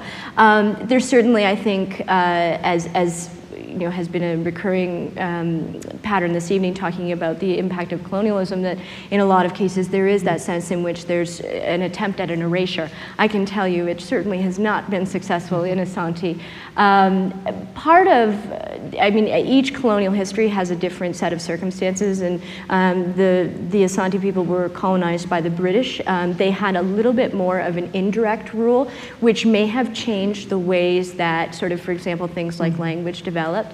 You do see an interesting, um, at least in my own experiences, I've seen an interesting division between, on the one hand, um, everybody who speaks to one another all speaks Twi. If you go to the marketplace, you speak Twi. You're at home, you speak Twi. Um, but if you're going to write a note to someone, even though you can write it in Twi, you'll write it in English. So there's this sort of division in the ways that you use language that I find really fascinating yeah. as yeah. well. Um, but for me, language has been a really important aspect of my research too. That's another reason why I found it so fascinating hearing everybody's stories tonight. Um, because one of the first things I did when I started working in Asante was I took uh, training in Twi. And I realized too that even in the sense that we talk about people using a colonial language, using English, people who speak Twi, um, when they speak English, they speak English that is Twi. Um, and so I found that once I began to understand Twi, then even when I was communicating with people in English, I understood better what they were saying. And, and that's so important because culture is embedded in language. It's, it's embedded in the ways that we communicate with one another. So again, we can argue that someone is speaking in a colonial tongue, they're speaking English, but guess what? They're still speaking Twi. yeah, that's fantastic. Well, so as a curator here at the museum, obviously you're, you're dealing with objects and mm-hmm. trying to put some, some uh, connections about the meaning in the world of these objects uh, together. Uh, can you tell us about a couple of other things at, at our collection of African art that people might take a second look at? Sure. And of course, I'm tempted, since we're talking about Asante, to keep talking about Asante objects, mm-hmm. and we do have some of those. But I'll give you an example of some of the other cultures. It's, it's really important, um, I think, I just want to say, I mean, Africa, whenever I'm teaching students, I say if you walk away with one thing, understand that Africa is a continent, not a country. So let me say that up front that this is a continent which is extremely diverse. We have so many different, whether it's environmental or geopolitical climates, whatever it is, you get different languages, different cultures. Um, so people ask, well, what is African art? How do you really actually group those things together? Um, and some of the things that we're talking about tonight in terms of um, communication using objects that were not necessarily designed to be put in an art museum. They were part of an active, thriving community that used them for specific purposes. Well, a lot of arts, one of the similar themes that you can find across the African continent is that they were used as a means of communication, a means of recording history. Um, one of my favorite pieces in the museum is actually a piece um, from Central Africa, specifically the, the present day Democratic Republic of Congo and the Luba people. And it's called a Lukasa, which is a memory board. And what it is, is it's a rectangular shape, probably about you know, this big. So for anyone who's listening to this, about six inches by eight inches, let's mm-hmm. say. Um, so it's about a rectangle. And then what's carved onto the surface, more often, often than not, it actually looks like a turtle shell. Um, it'll have sort of um, kind of mm, I'm trying to think of a way to describe it very visually for people, but it, thinking about it like a turtle shell, but a turtle shell with a lot of texture. Um, and what that's sort of the base. And then on top, there's three uh, female heads, and part of the reason for that is in Luba culture, women are very important. And what it is, it's a, it's a mode of recording and then retelling history. So there's actually elders in society who will keep records, whether it's of important events or whether it is um, you know, ingredients for some kind of medicinal compound. And what they do is they take that Lukasa memory board and they will take pins and they will put it in, and the pins will have you know, a, a little knobby head, so there's this sense of tactility to it. And they put the pins in, and then that represents the story, whether it's like a geographic map, whether it's like a chronology. And then later, they will retell the story. And what I love about it is that what's built into this idea of the Lukasa is that memory and history are fluid. And depending on who is telling you that history, the story will change. And so it becomes about when they, they sort of feel the pieces that were on the surface, they tell the story in a different way. And depending on who you are, again, similar to what we talked about with the Asante and different members of society, if you're a young person, you're going to read that history differently. If you're an elder, you're going to read that history differently, and in turn, you're going to hear it differently.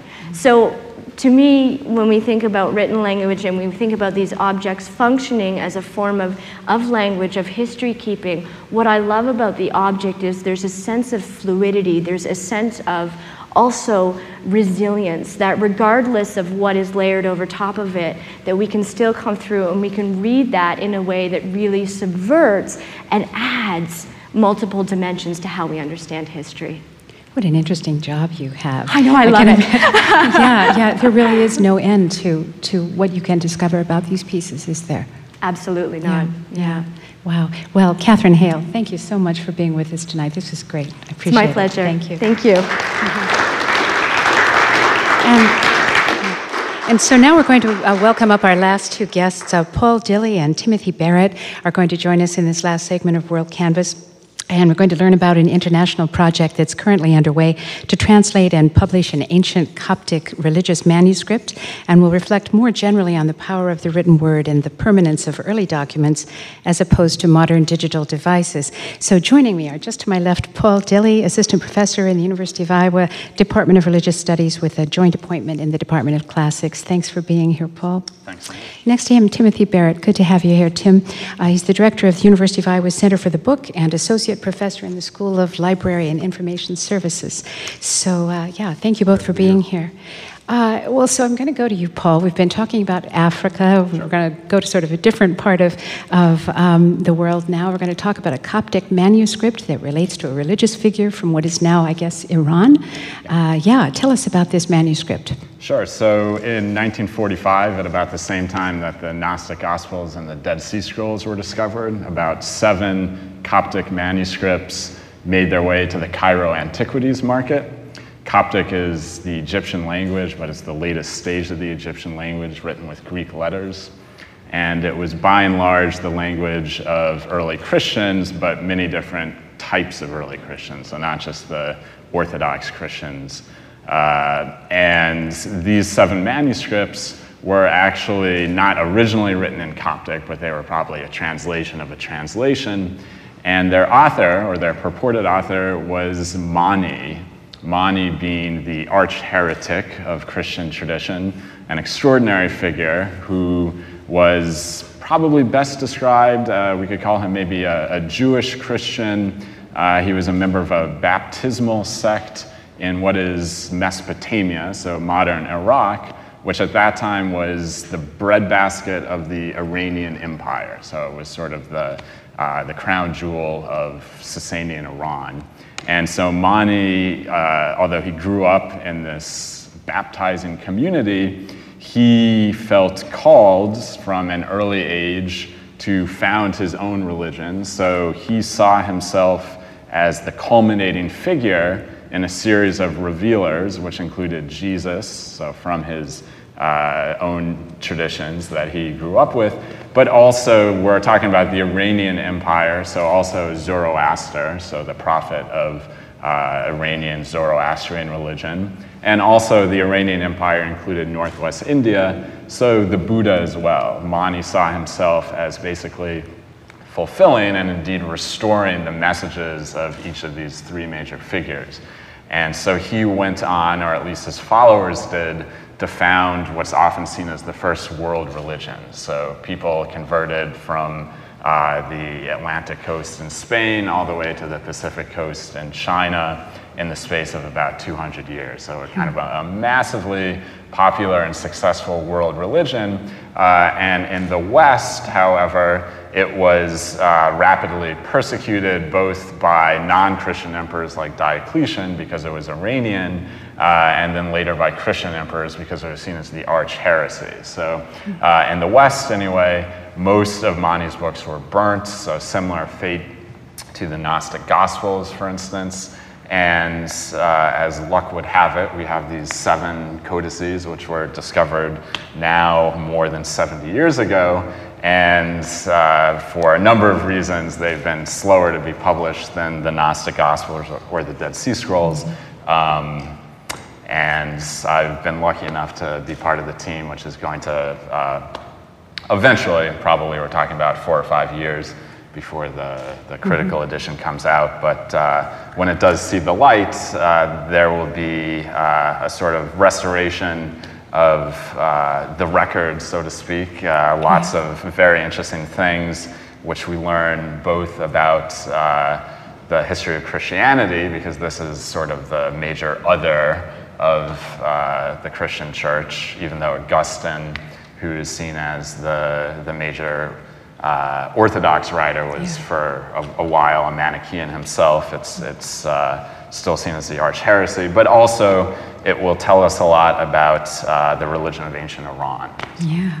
Yeah, fantastic. It's sort of an Indiana Jones kind of deal. This thing turns bit, up, and now you're all trying yes. to figure out what it means. yeah. Um, and so, what is your role in, in this team? You're translating what you see, or you're trying to piece together? That's right. So, the text is uh, very well preserved in some areas, not so well preserved in others. And so, myself and uh, two other colleagues, uh, Iain Gardner at University of Sydney and Jason BeDuhn at Northern Arizona, are uh, the three of us have basically divided the codex in three. Each of us is responsible uh, to be first reader for a section, and then we just rotate so we all eventually get around to reading the entire thing.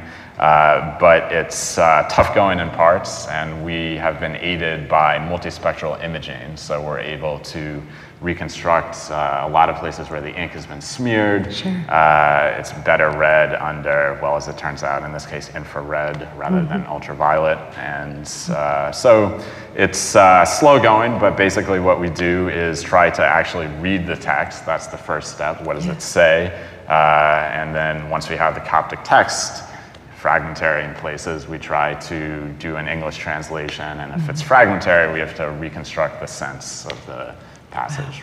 Yeah. And then great. we have to figure out what it means, yeah. historically right. speaking. Right. What, what kind of paper or material was this written on? They're written on papyrus. Written so on they papyrus. are papyrus uh, codices, that's the Latin term, manuscripts mm-hmm. is, is, the English. Uh, they actually happen to be the largest uh, known surviving codices from antiquity, so they're upwards of uh, 500 pages, which is a fairly, fairly large size. Yeah, exactly. Huh, phenomenal. Well, it's a good time to bring you into this conversation, mm. Tim, as a master paper maker and, uh, you, you know, no one knows more about the book, I suppose, at least in our area here, than, than you do. Um, do you have anything first, a reflection on, on what uh, Paul is doing, what you've just heard? Well, it's fascinating. I guess I was tempted to ask have, you, have there been any juicy surprises yet so far? oh, yeah. Well, there's, there's a great uh, thing that I'm, I'm working on a, a article now. We're trying to, because it's a massive project, it'll take about six years to publish. We have a collection of essays based on our work to sort of let people know it's out there. So uh, we thought, or many uh, Iranists, so people who study ancient Iran, thought that the Avesta, which is the uh, sacred writing, if you will, of Zoroastrians, uh, which is written in a, or uh, composed in a very ancient uh, Iranian language called Avesta, it was thought that it was only written down, or most people thought anyway, that it was only written down after the Islamic conquest, so as an effort to portray Zoroastrianism as a religion of the book. So mm.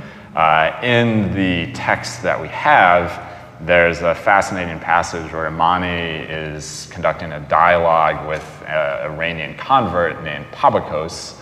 And in this dialogue, uh, Pabakos says, Well, Jesus says this, and it's written in the law of Zoroaster that, uh, you know, then he goes on to talk about going to heaven. So uh, there's a lot of potential there in terms of trying to figure out is this evidence for uh, an early written form of the Avesta? If so, was it in Avestan or was it in uh, Middle Iranian, Pahlavi? So, or is Mani perhaps using uh, Greek writings which claim they're by Zoroaster, Ah. which paradoxically these were written down before the actual writings of Zoroaster were in Avestan. So all sorts of uh, confusing things to sort Mm-hmm. out there, but uh, I think it's uh, important. Yeah. It sounds like opening up a treasure chest. It is. You No, it that really You've is. It been really is. blessed to. Absolutely. You guys open the box and you tell us what's in there. It's pretty exciting. That's a yeah, it, it resonates with me because, you know, papyrus was a precursor to actual paper in the Mediterranean area. And, you know, from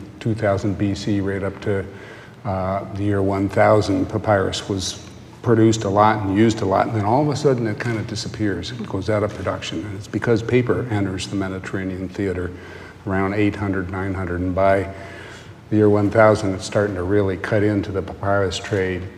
Um, so, yeah, I, I, it's a little bit out of my territory, but it's really interest, interesting, interesting turf.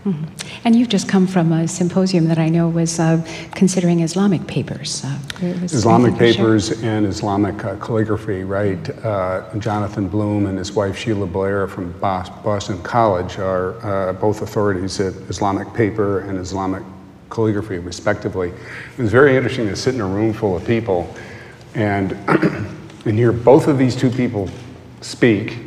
No images of Islamic art to speak of.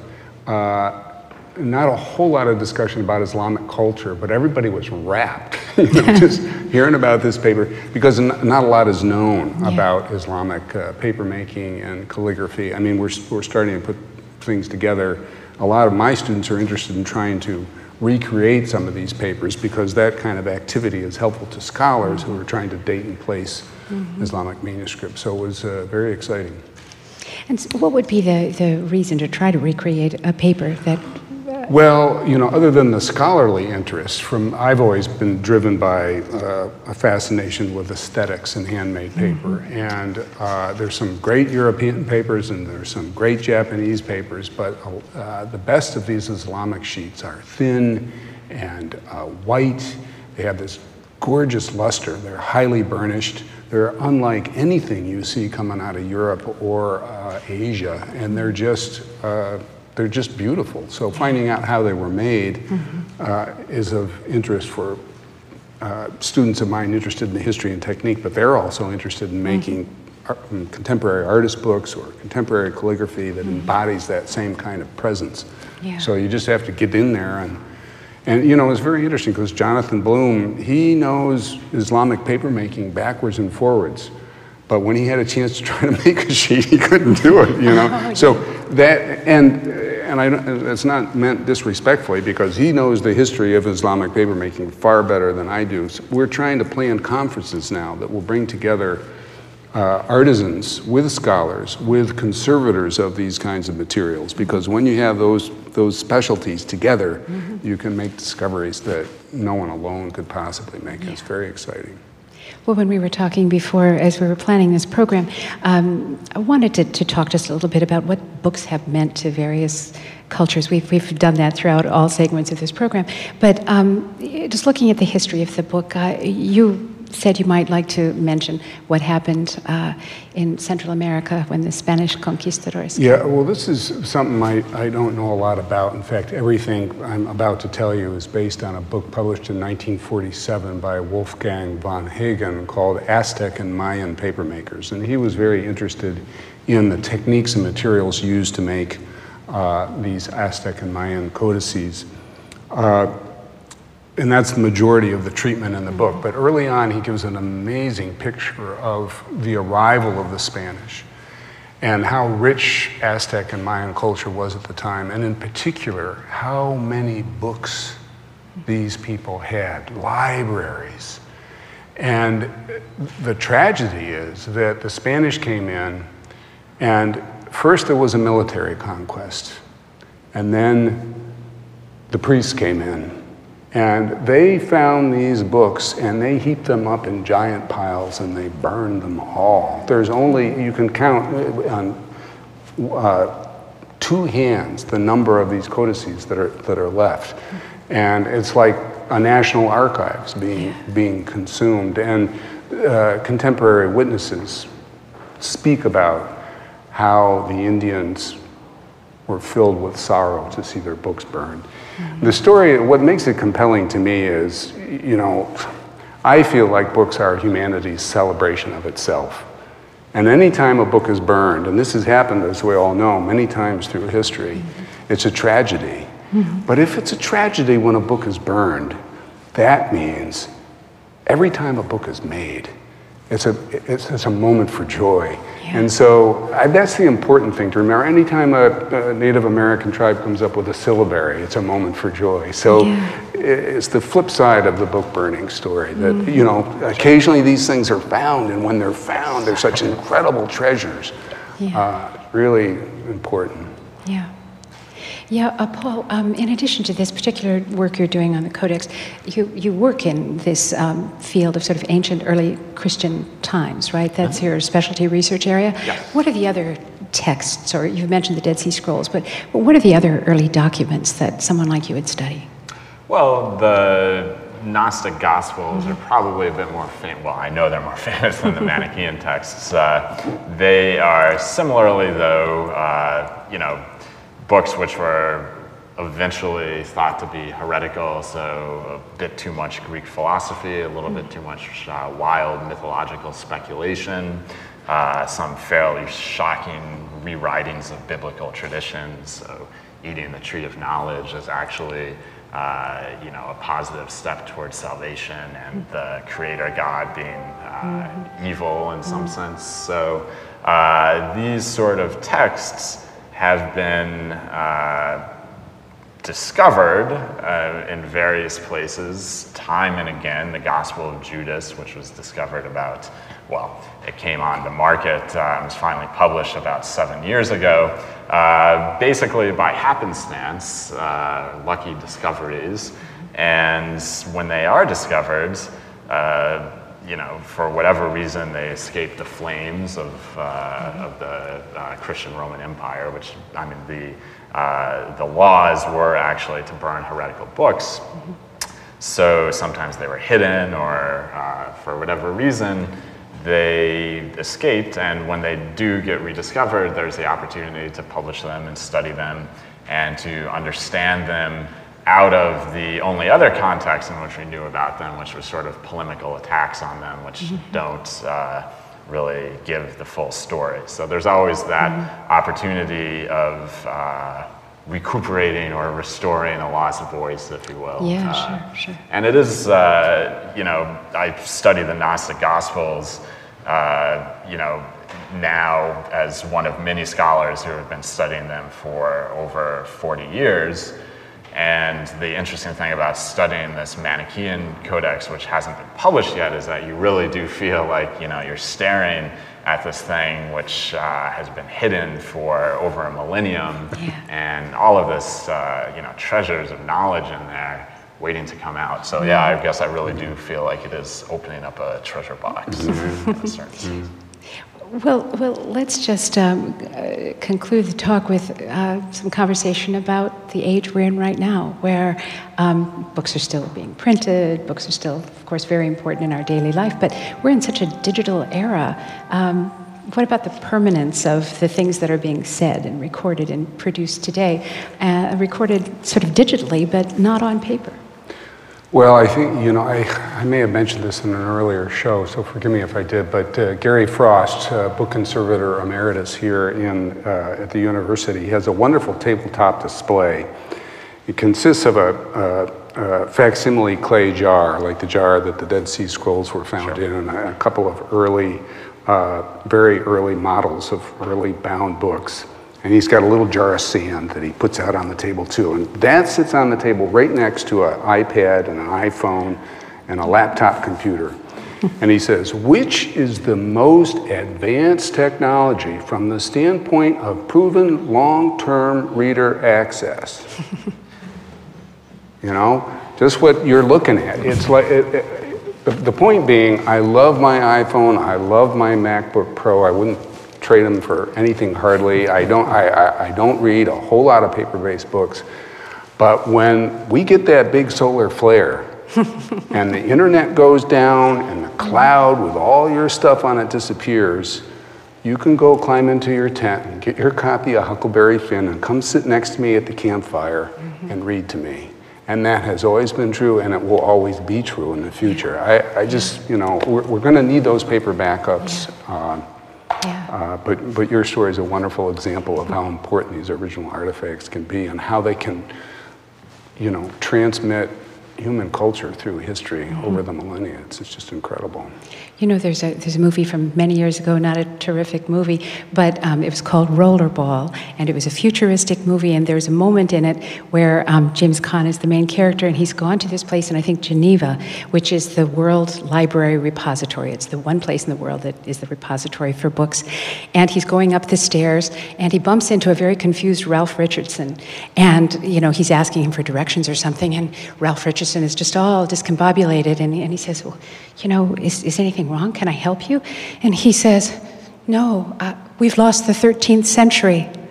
and, you know, I mean, that's it. The, yeah. a, a, whole history gone. If, yeah. if we, you know, if we burn our books or we don't treasure them wherever they are, it's, it's a scary thought. Yeah. Yeah. Um, so, what's next for you?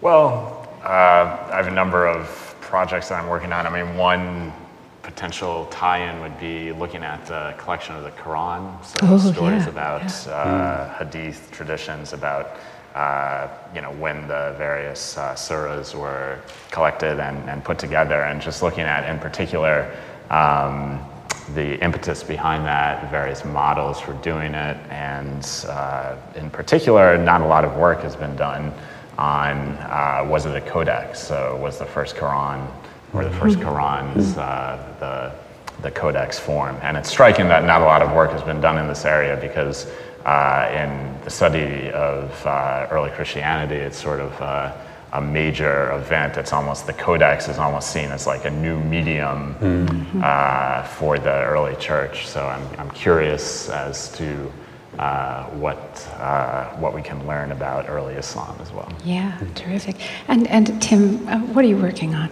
Well, we're my students and I are, as I said earlier, I've always been fascinated with aesthetics and handmade paper. I'm particularly interested in Italian and German 15th mm-hmm. century papers. They're in great condition, but they also have a kind of character and authenticity and spontaneity and integrity that we don't see in modern handmade papers. I've decided part of it comes from the fact that they produced a lot of this stuff in a given day. A team of three people could make 1,500 or 2,000 sheets in a day. They had to work in a three person team to do it. So we've set up this three person team to see if we can make that much paper in one day. It was done routinely through the history of the craft uh, in Europe. And uh, actually we run out of pulp before we can make that many sheets in one day but in three hours we can make 100 or 200 sheets in an hour and it's really? been, been interesting because when you make it that fast you get little aesthetic touches, marks of the hand and stuff that you don't get if you try to make a piece of paper really carefully. So that's what we're working on right now. Wow. Sounds great. So, uh, Tim Barrett from the UI Center for the book, thank you. And Paul Dilley from the Department of Religious Studies and thank also you. Classics, thank you very much. And thanks to all of you for joining us tonight. I hope you've enjoyed the program as much as I have. And um, that's it for WorldCanvass tonight. Our next program is in this room on April 5th uh, Refugees in the Heartland. And I hope you can join us. I'd like to say thank you to our partners, UITV, the Pentacrest Museums, KRUI, and Information Technology Services.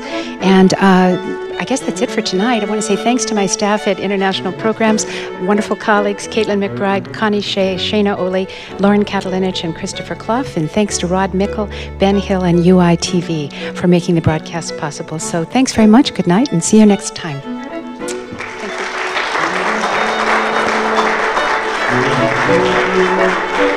Thank